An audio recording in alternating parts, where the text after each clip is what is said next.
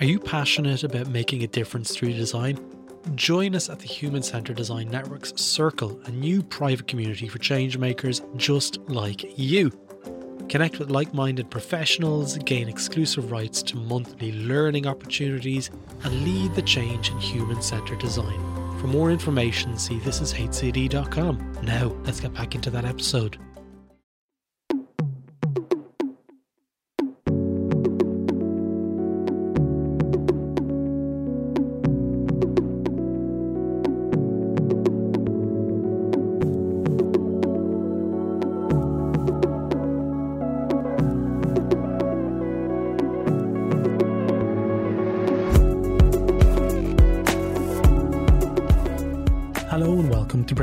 Closer. Our goal is to have conversations that inspire and help move the dial forward for organisations to become more human centred in their approach to solving complex business and societal problems.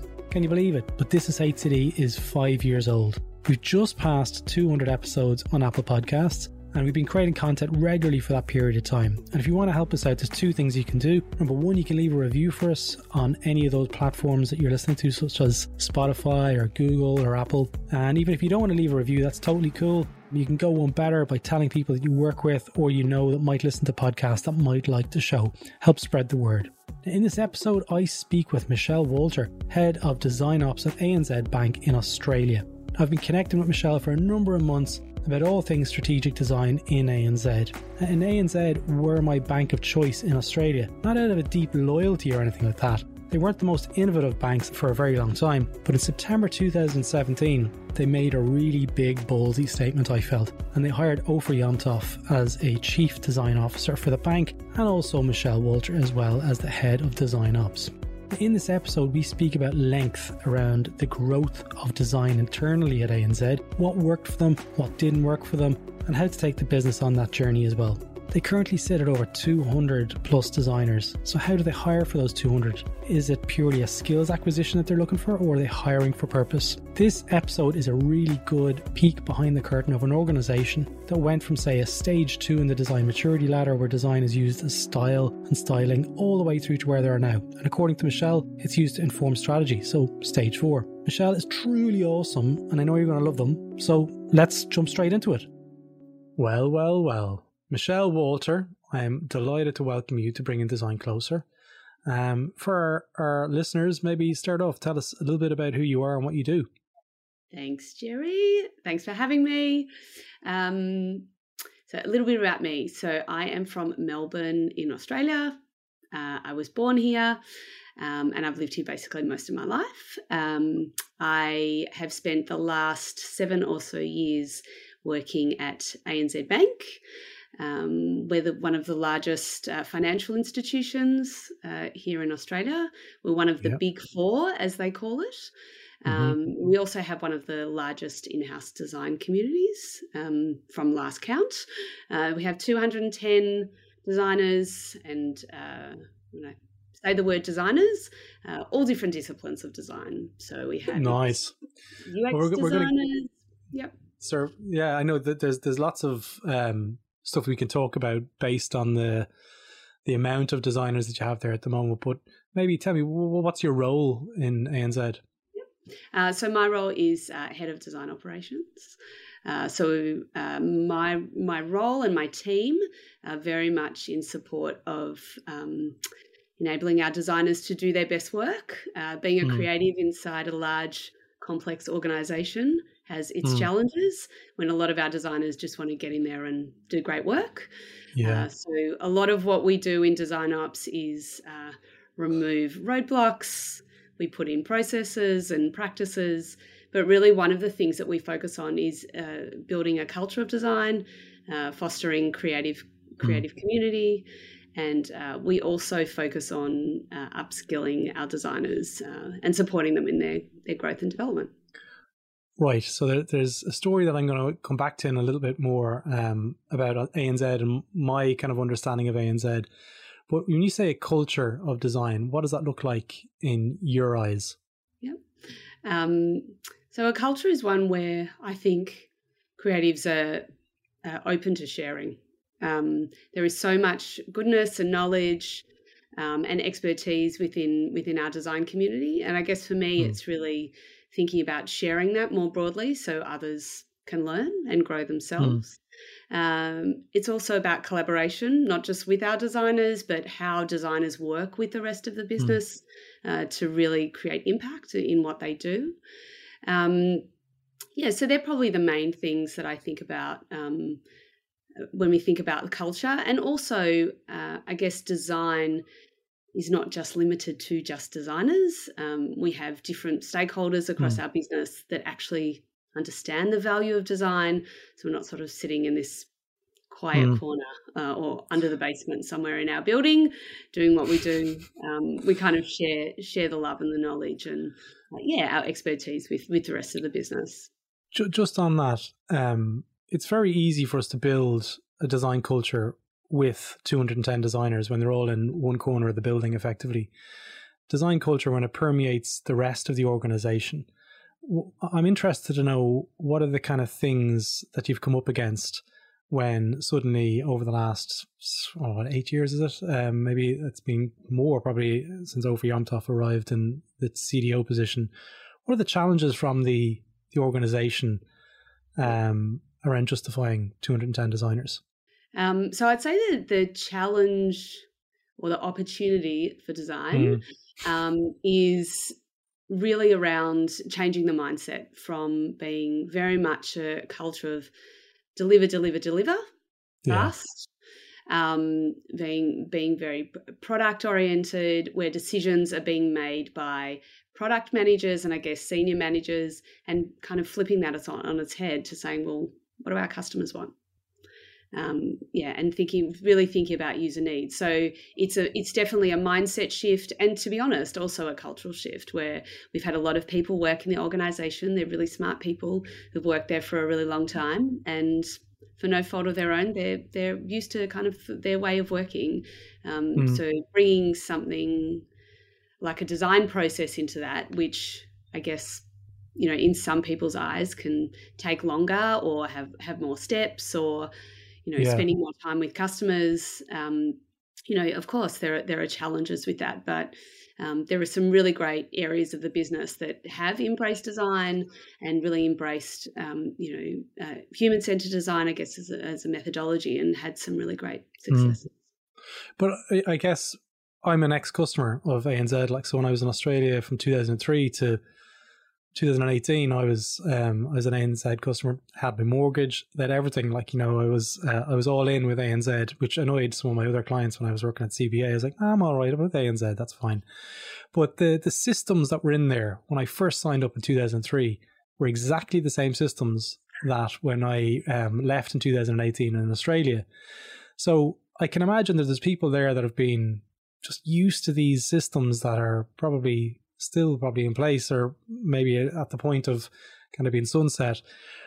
What kind of things did you do or are you doing for people that have been in the organization for a very long time who may see, as you said, design as being an additional layer of complexity? Yeah. Are there um, are there trainings? I, am I'm, I'm kind of interested in that piece. Like you know, like how, do you bring them along in the journey? Yeah, it's a great question, and I think uh, you're absolutely right. Um, so there's legacy systems and a ton of complexity still. But the good news is that there are again some really smart people in the organization yeah. and leadership that are really trying to to change that. And there's um, uh, you know great new product offerings, um, and they're absolutely you know so many teams are really trying to fix the plumbing. Um, so that that's the good news. Um, but in terms of, uh, I guess, thinking about um, teams adopting design, I would say that our approach has been um, working with them and not sort of talking at them. So, one of the things that we do um, is we've started to run HCD masterclasses.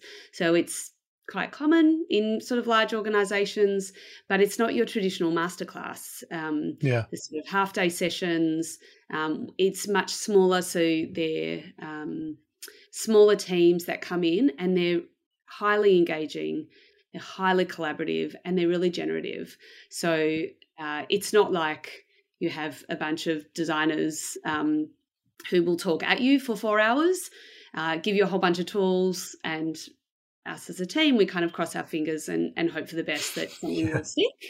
Um, we really we really invest the time um, in the masterclasses and and follow up sessions. So mm. um, in project coaching, we do a lot of again really taking that kind of people first uh, philosophy and and put the, putting that into practice. So no one likes no one likes being told sort of you have mm. to do this and you have to embed design. Um, but I would say that our our philosophy is really a bit of a slow burn.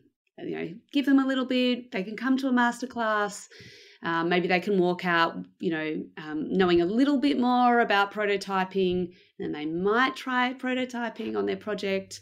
And then we find that you know it's it's incremental, um, and then it sort of uh, yeah branches out a bit more and permeates out to yeah. other teams and more interest, um, rather than this kind of push push um, I guess, attitude where you know we come in the big HCD army, teach everyone design, and again, you still cross your fingers and, and hope for the best. So I guess yeah. uh, in summary, sort of smaller teams, um, more intimate interactions, um, yeah, and that sort of slow burn by you know trying one thing okay. or two and, and seeing if it works. So, what is the team structures like? Um, what what what do the team structures look like? Should I say? Within a typical project at ANZ? And how, how does that differ to other places that you might have seen or might have experienced? Yeah, so it depends on the project. Um, mm. uh, but some of our more, um, I guess, more more business type projects um, mm. would have, you know, a, hopefully a sponsor. Um, hopefully, yeah. it's um, always helpful. Know, they, might, they might have a, a product owner or a business analyst, like tr- quite traditional. Um, mm-hmm. So people that would come very much from the business with a business mm. mindset with a focus on delivery. So they even might come with a whole lot of ideas, um, which mm. is great. They might even come with some solutions um, that they kind of just want to implement and again that delivery mindset and, and get out the door. Um, but i guess what we try and do is is really understand the problem that they're trying to solve um, really take the time to understand those stakeholders. So um, yeah mm. they might be in a squad. So anz um, part of our business is uh, set up in a the spotify model. So we might have a squad that we'll work with um, so really sort of understanding the different roles in there um, and and understand how they want to work best. Um, okay. And I think I think what's important when when I guess we we try and bring HCD in is we really try and understand what part of the the project plan they're at. The the ideal is we get brought in at the start of a project, but it, it doesn't always work that way. Um, so we, we just try as we yeah. can, yeah, is to understand kind of where they're at and I guess meet them where they're at. Okay, so in terms of, I know it's a, it's a, how long is a piece of string, or you know, each project is different.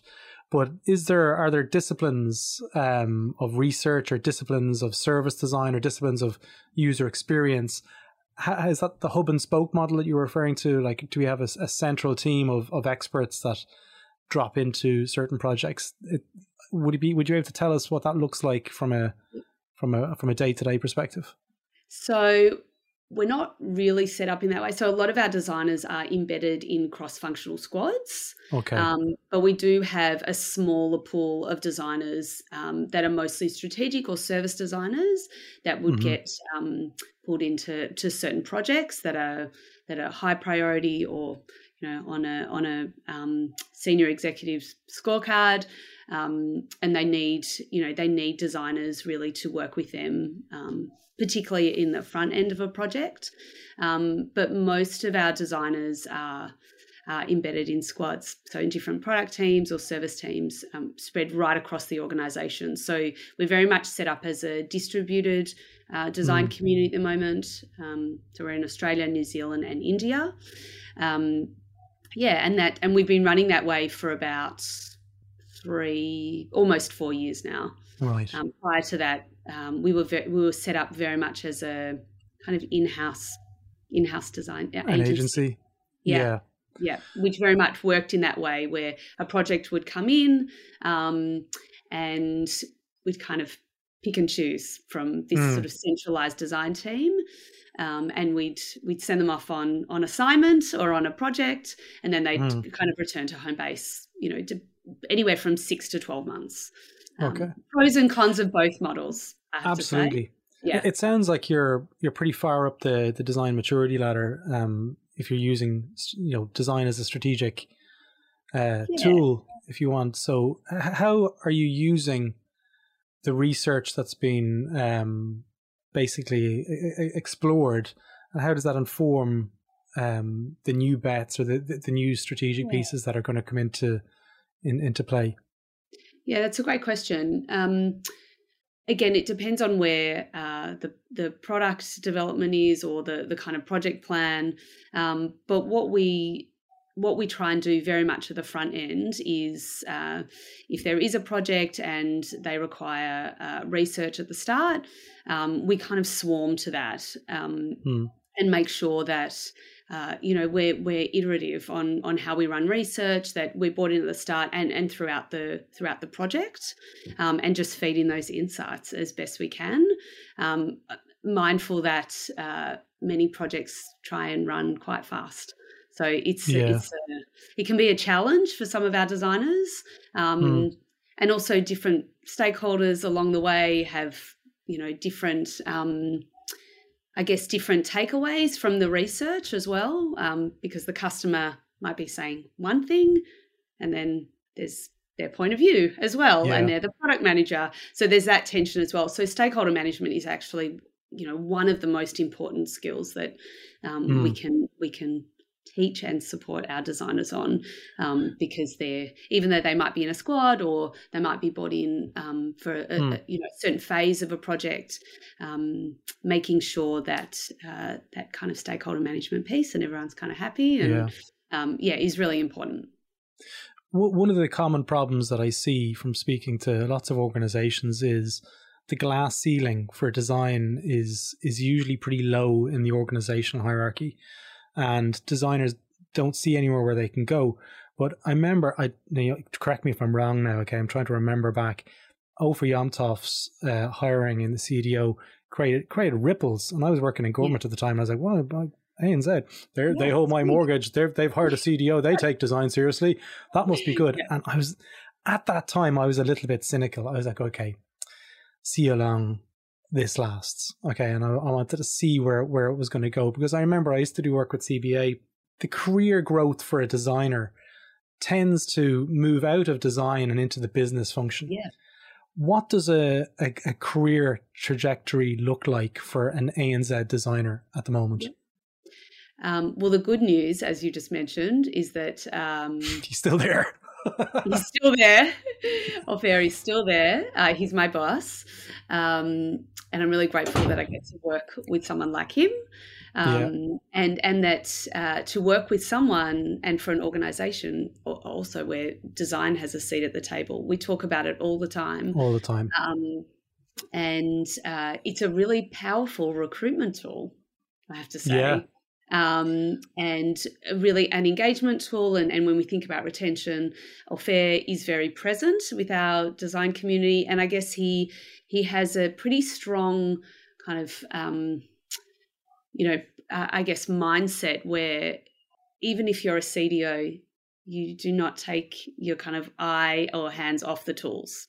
You're still you're still a designer, um, and you know I think that really resonates. So he's kind of with the people, for the Hmm. people, um, which is really great. And you know I think that what he has shown to our designers is that over your career you can you can reach this level, and there are organisations that are um, you know, open and willing to put design, uh, you know, an executive of design, which is which is just a great story.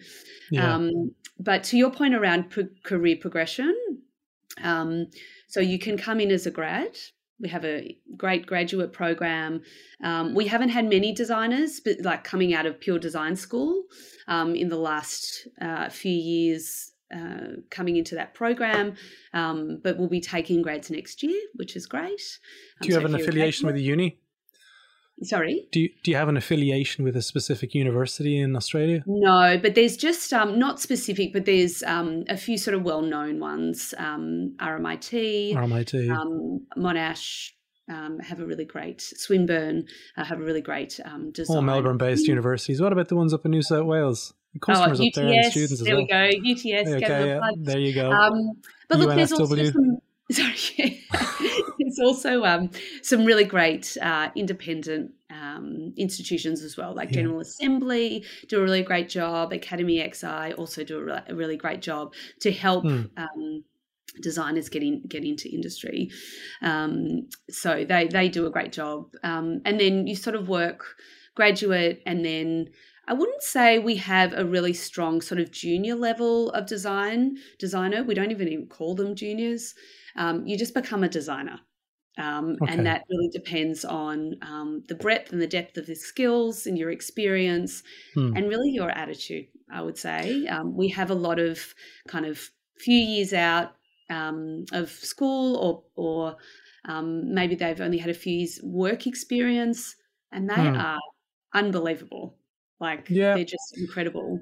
Um, so we really, really foster that and, and really um, support support them on on their mm. growth in that space. Um, and then it goes quite traditional from there. To be honest, it's sort of senior, then you become a lead, yeah. and so forth. You, you go through. So w- one of the questions I had, and it seems from speaking to lots of the the designers in ANZ, from just having conversations with you guys over the last couple of months, um, you all know who you are, and this sounds a little bit too deep, but you're very um, you you know what this is about. Okay, there's no there's no deviation. Like so, each each people are they stand alone as as strong individuals. So how do you hire for this? Because it didn't seem that that's been left to chance. Um, and if so, if there's a recipe that you want to try and share with us, um, how do you make sure when you're hiring people that it's actually improving the culture um, because it's such such an important thing. At 210 people, um, law of averages, you're going to have a couple of people in there that um, mightn't fit the mold. Yep. Um, and also, I want to talk a little bit more about agitators um, okay. a- a- after this question. So, just okay. maybe start off by telling us, like, how, how do you hire and what, what are you looking for? Okay. Um, so, I'll probably go back one step. When I started at ANZ, mm-hmm. we had no process to hire. Right. We had 11 designers. That's, that's, when they reached out to me. yes. we had 11 designers, um, really small team, and no process. Where's the interview guide? Where's our recruitment partner? Surely we have one at ANZ. Lots of questions. So I'm really curious, and I, I'd never yeah. worked in a large organization. So I asked um, a couple of peers at the time, where's all this stuff that we need? Um, and to be honest, um, we we built a lot of our a lot of our frameworks. Uh, we created the process, um, and even even like six or seven years ago, uh, design ops as a function um, hmm really leaned in into the recruitment process. That was the priority: build the team, yeah. find the right people. Um, we want diversity of thought, really. Back then, yeah. we want designers from all different backgrounds. Um, we spent a lot of time uh, in in kind of the setup of of recruiting the designers. And then we saw this great opportunity um, because when they landed, they're like, they sold the dream and we've got all these great people in, and the onboarding experience is rubbish. They don't even know how to turn on their MacBook. They can't connect to the network. And then again, we saw this opportunity to create a really great onboarding experience. So we spent time. So we spent time with them, um, thinking about yeah, what a great recruitment experience would look like, finding the right partners, finding the right people to run the interviews. Um, yeah. We didn't even know how to do that, um, and right through to how do we make them productive from day one and how do we give them a really great experience for their first six to 12, six to 12 weeks, however long they, um, they mm. needed us for. And that took time. A lot yeah. of like dark bags under our eyes. Um, but I would have to say that kind of the years um, putting systems and a process and um, you know kind of simple artifacts in place to really get that engine going really paid off and as part of that um, we were supporting hiring managers who weren't from design. So that meant that instead of, again, if I went back, we had hiring managers just hiring any designers. They were like, well, I need a designer. A designer would turn up to an interview and they're like, you sound okay. And yeah. we're like, did you see their portfolio? They're like, what's a portfolio? I'm like, oh, right, okay. So, um, yeah, really, really, I guess supporting our team and then supporting the business that were hiring designers outside of our team um, mm-hmm. was really important. And we, when I say support, it was from writing job ads right through to that onboarding experience. So, and and we still do that today. So it means that um, we hire the right designer most of the time, of course. Mm. Yeah, Sometimes yeah. get it right. Um, for the right role. So fit is really mm. important. Like right discipline, right work. Um, excuse me. Um, and we really make sure that fit is right. Um, and then we look for cultural fit. Um, for me, it's just kind of a bit of I've done a lot of interviews in my time. Mm. I can probably tell in the first ten minutes. it's just a feeling I get. That's that's there's no secret sauce there. Yeah um, so that's me personally. But I think that one of the, um, if I take myself out of it for a moment, yeah. one of the things we look for is are you clear and intentional about um, the problems that you've tried to solve, how you've solved them, and what have you learned? It's like a really simple recipe that we look for when we interview candidates. If you can tell mm. that story in a really clear way, you're like, 10 steps yeah, in already. Um, I, so any I, graduates listening to this, that's yeah, that's the secret sauce the there. That's the kind of stuff you get out of this is HCD, folks. Save yourself some yeah. time and energy. Yeah, um, it's, it's, it's it's kind of that simple formula. Um, and you know, I've seen really experienced designers who will talk to us for half an hour about themselves. Talk, talk, talk, talk, talk, talk. talk. I'm like, you sound great. And then uh, I had an incident recently where I asked someone who experienced. Um, I, I said to this person, talk me through um, one of your projects. They're like, oh, but I've prepared five. I don't need to see five. Just show me your favorite one. And they're like, oh, but it's really hard to choose. I'm like, just show me one. Oh my god! show me one and tell okay. me a really great and tell me a really great story. Um, and we kind of got there in the end. But I think that that um, balance of if you can tell one to two stories really well, you don't need to spend hours and hours, you know, preparing five case yeah. studies or five projects. Mm-hmm. And tell me about the ones that didn't go so well either. Like, yeah. Tell me about the ones that's, that didn't get shipped. I think that comes with experience, though. And um, one of the things whenever I'm coaching people, and especially if they've been in an organization for a long period of time, the whole interview process and hiring process becomes this kind of, I don't know, diff- difficult space to even talk about. Yeah. Um, and the more conversations you have, the more able and capable you are to talk about your work and what, what works and what doesn't work. And you write that first 10 minutes piece, you can just kind of feel at ease, kind of going, okay, well, I know I can ask them any questions. They've kind of done enough to be able to talk like that. Yeah. What advice do you give to people, though, who are, are new to design that mightn't have those five projects. Yeah. Um, and they might just have one or two projects from university and they're looking to crack into get, yeah. get a gig at ANZ. How should they approach it? Um, I I, have done a lot of mentoring the last couple of months, and, and a lot of um, the conversations that I've been having are, are, exactly what we're talking about. How do I crack mm. in? I don't have a lot of experience. Um, and I guess the advice that I come back to time and time again is be yourself. Mm. Don't apply for roles that are senior design roles and come to me and say, Nishi, I don't understand why I didn't get the job because they're senior. Think about go go to where you, you should kind of be at. Um, and go for those kind of junior, um, go for an internship. So the first advice I would give is um, be uh, yeah, be quite specific and mm. um, be really clear on the role that you're actually going for. And when it comes to presenting your work, be yourself. Be yeah. authentic and say, I've I've only got one year experience, but these are the three areas of design that I'm really interested in. Um, and tell me why you want to work for ANZ from what you know.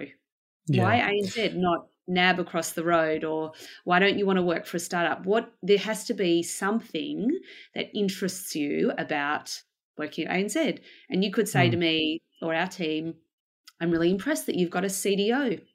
It's like, yeah. oh, that's cool. You've done your research. It's great. Or um, I see you're building. Michelle Walters there. Yeah. Sorry. Or Michelle Walters. Or Michelle, Michelle Walters there. You want to work with me? Head Amazing. of design ops. Yeah. Yeah. That's um, always flattery is always a good one. absolutely. Um, so yeah, that's probably the second thing I say. So be yourself, be authentic, kind yeah. of say where you're at. Um, there's no kind of right or wrong. But the third piece of advice um, that I give is if there are things that you do that relate to design, if you write on Medium, if you have your own blog, if you're yeah. making uh, an app for a friend of yours that's a florist, put that on there. Yeah. Put any kind of design, um, any kind of your design work, whatever it is, put that on there. Um, mm. uh, I'm mentoring a guy in Sydney, and he's awesome. And he's transitioning from being a, a project manager in architecture to design. Um, and he started to write on Medium, which is amazing. He was like, Oh, I was writing about um, bicycles and the design of bicycles. I'm like, Great, put it up there, get cool. it out. Um, yeah. Uh, yeah, and just just kind of simple things like now it's on his portfolio, and it's just a lovely read. Like it's yeah, it's really it's true great. to him. It says an awful lot that's true to him as well. I'm sure, like his own interests and his own passions. Yeah. Absolutely. One of the things that I get faced with quite a lot, and I want to ask um, your perspective on this question is somebody who maybe sees or hears about UX, okay, and UX is a it's still a relative shiny bright thing to a, an awful lot of people, and they might do a course in it, but their previous role was say senior graphic designer or um, senior BA or any of these kind of things, and then they go go for those jobs as senior UX people. Yeah. Um, how? What's your thoughts on that? Where should they enter?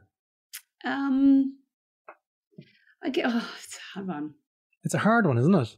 It's a hard one because they're bringing um, lots of other experience to the yeah. role. They're bringing, um, like if they're in a BA role, they'll understand an awful lot of the agile processes, presumably, and um, absolutely, yeah.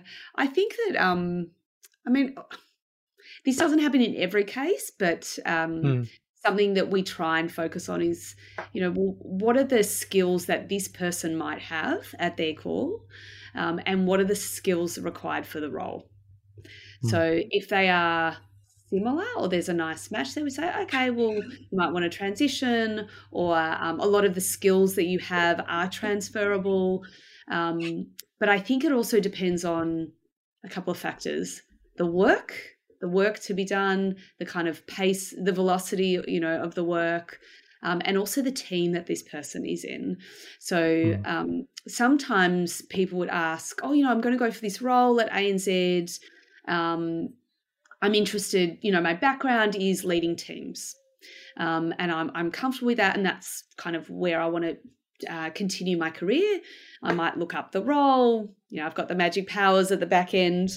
I can understand a little bit about the team. And, you know, sometimes I'll go back to that person and say, you're not you're not going to be in a people leadership role. So you will be on the tools, pumping out assets. Um, you know, so I, I think just really understanding what the person is after with their skills. Is that a match to the role? I mean, as best you can.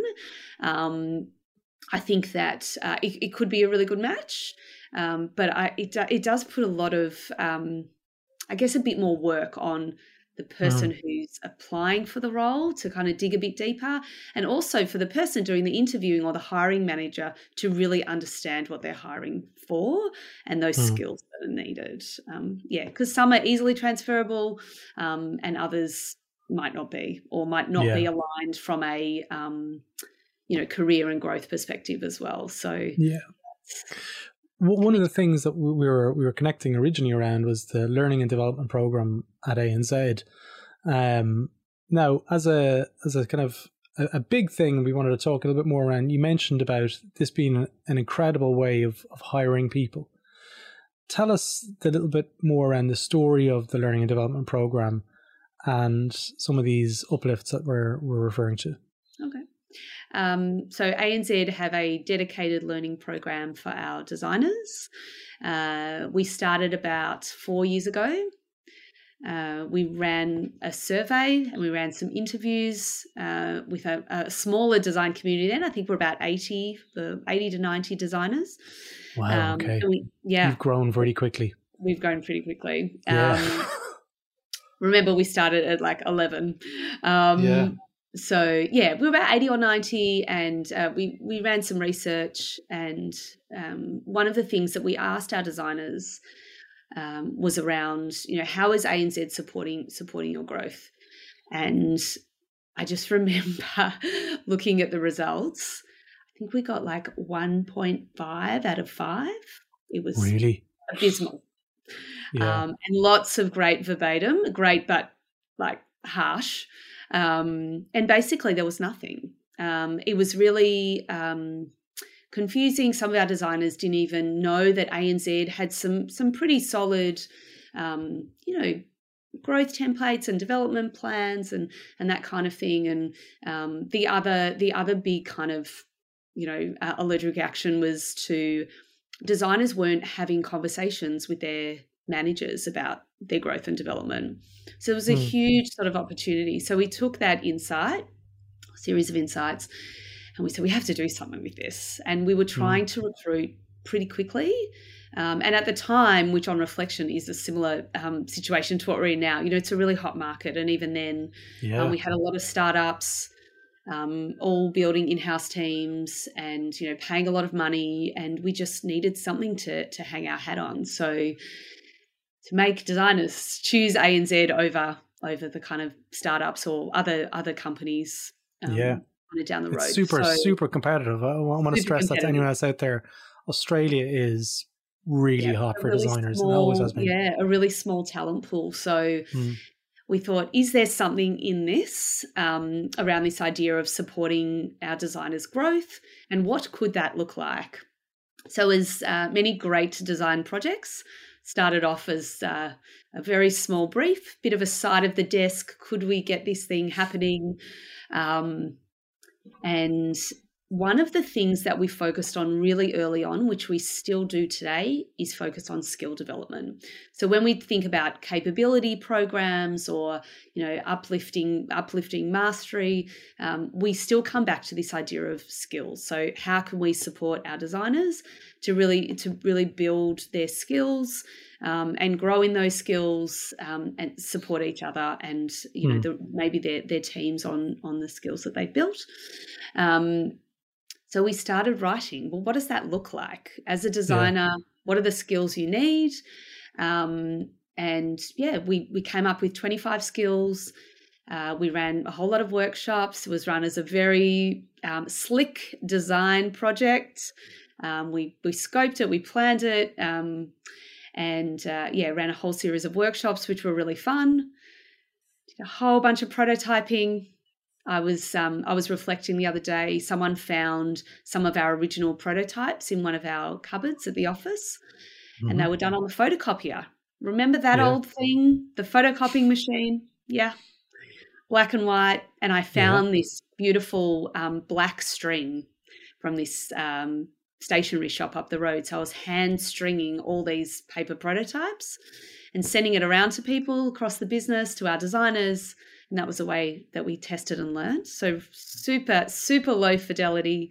Yeah. Um, we even uh, sent one of those prototypes to um, uh, quite a senior executive uh, and asked for her feedback, and she loved it. She was like, "What was it though? Was it was it a book or?" It was a book. It was a book. Yeah. So it ended up being a booklet. Yeah. Um, so a hand strung proto- a photocopied booklet um, and we we kind of played around with this idea of is it a booklet? Is it digital? And then we kind of went full steam ahead and said, let's publish a book. Um, so Did we you? published a book. Yep, we published a book. Wow. I'm going to show wow. you. There's our book. Wow, nice cover. That's the back of it, is it? Or the front of it?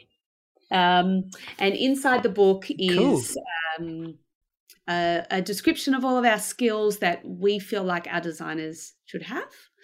Mm. Um, and we described uh, each of the levels of those skills. So when you're starting out at a certain skill, what does that look like? Um, and when you're an expert, what does that look like? So again, being really clear and intentional about our expectations of our mm. designers, um, and we kind of packaged it all up into just a small 126 page book uh, that we I gave mean, out. It was very ceremonious and um, and that resonated. The reason why I love that is I think it's so easy for us to kind of go, we'll do a website. That way we don't have to yeah. print it out. And that way then it can update and we don't have to. Yeah. And then some people might going to go, and it's better for the environment too, yeah. which we all know is wrong. Listen to Gerry McGovern's podcast on World well, Wide Waste, folks. But um, I mean, the whole fact that there's something that's tactile and you have it in your hands and it's it's there is is meaningful and yeah, it shows absolutely. that there's something you can you don't have to be online to watch it it says an yeah. awful lot like you know yeah. um there's there's probably a whole host of other things we can chat about at length around this stuff but you, you've got this thing the learning and development program we mentioned about it being great for hiring people but how, how does it affect retaining people yeah. because it's one thing to throw money at people and throw learning and programs learning and development programs at people um, has that had an effect on churn, on people churn? Um, no, I wouldn't. I wouldn't say, but uh, it's definitely helped with engagement. Wow, Our okay. engagement scores. Uh, there's a there's a really interesting.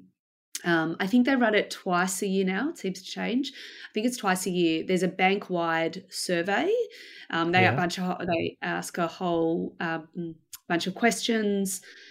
Yeah, around engagement, around mm. inclusion, around risk. And one of the um, questions is I feel like ANZ gives me the opportunity to learn and grow on, on in yeah. my job. Um, and we are fortunate that we can filter those results. So the, the survey goes to 45,000 people, and everybody in our system who identifies as a designer or an experienced designer, um, we can filter our results we use that um, those responses as a way to measure the effectiveness of the program, um, okay. and it's really powerful. Um, yeah. Again, thinking about uh, measuring success in a way that our business stakeholders and our sponsors would understand, and this survey is a really powerful way to do that. Um, so, year on year for the last year, four years, um, we've tracked we've tracked uh, those results.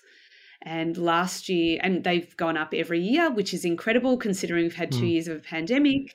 Um, last year, I think we hit 81%.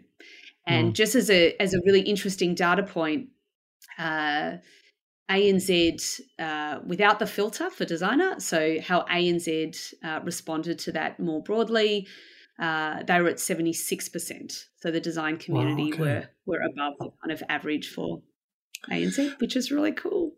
That's brilliant. I mean, it's a success story, but I've got one little last question if you could just squeeze it in. And you mentioned about the metrics that the, the stakeholders are looking for. Can you tell us a little bit more what metrics they are? Other than um, um, churn, which we discussed, like engagement was one. Are there any other ones that you're allowed to share?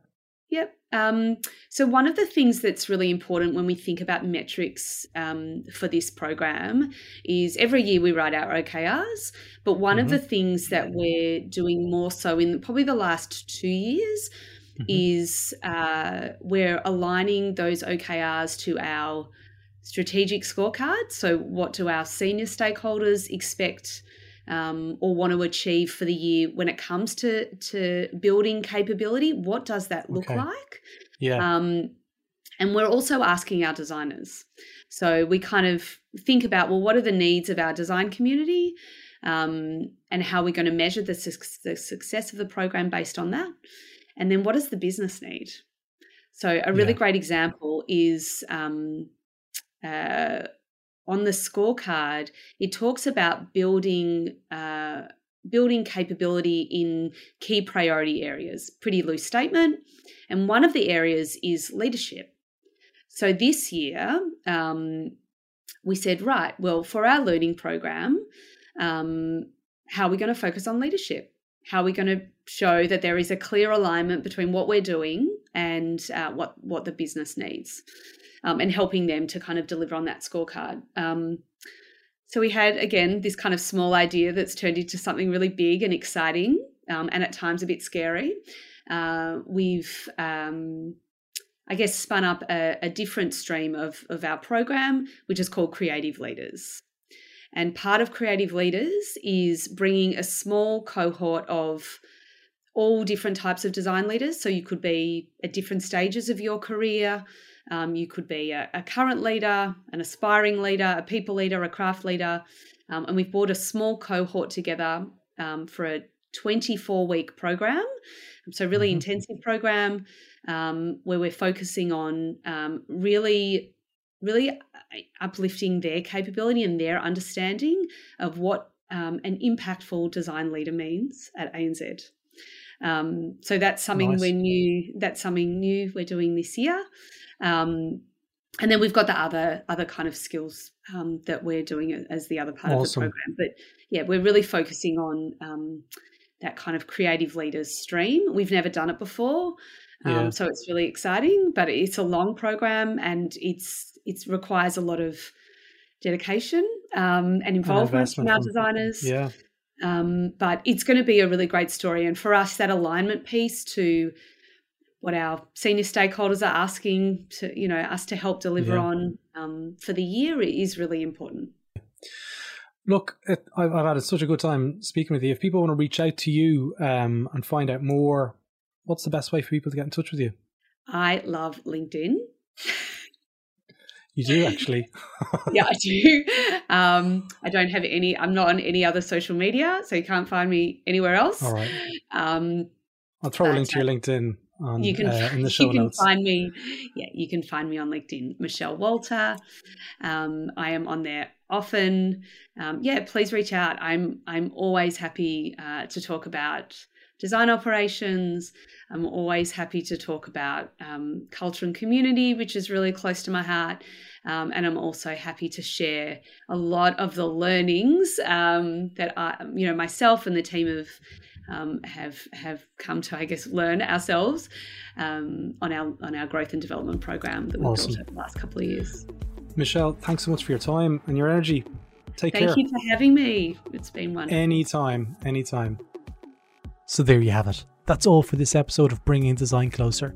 If you like this episode, feel free to visit thisishcd.com where you can access our back catalogue of over 100 episodes with episodes related to service design, product management, design research, and much, much more.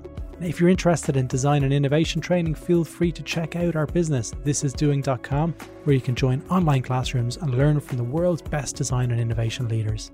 Join the This Is HCD newsletter where you'll receive updates from the network. And also, if you're interested, apply to join the Slack community on thisishcd.com. Stay safe, and until next time, take care.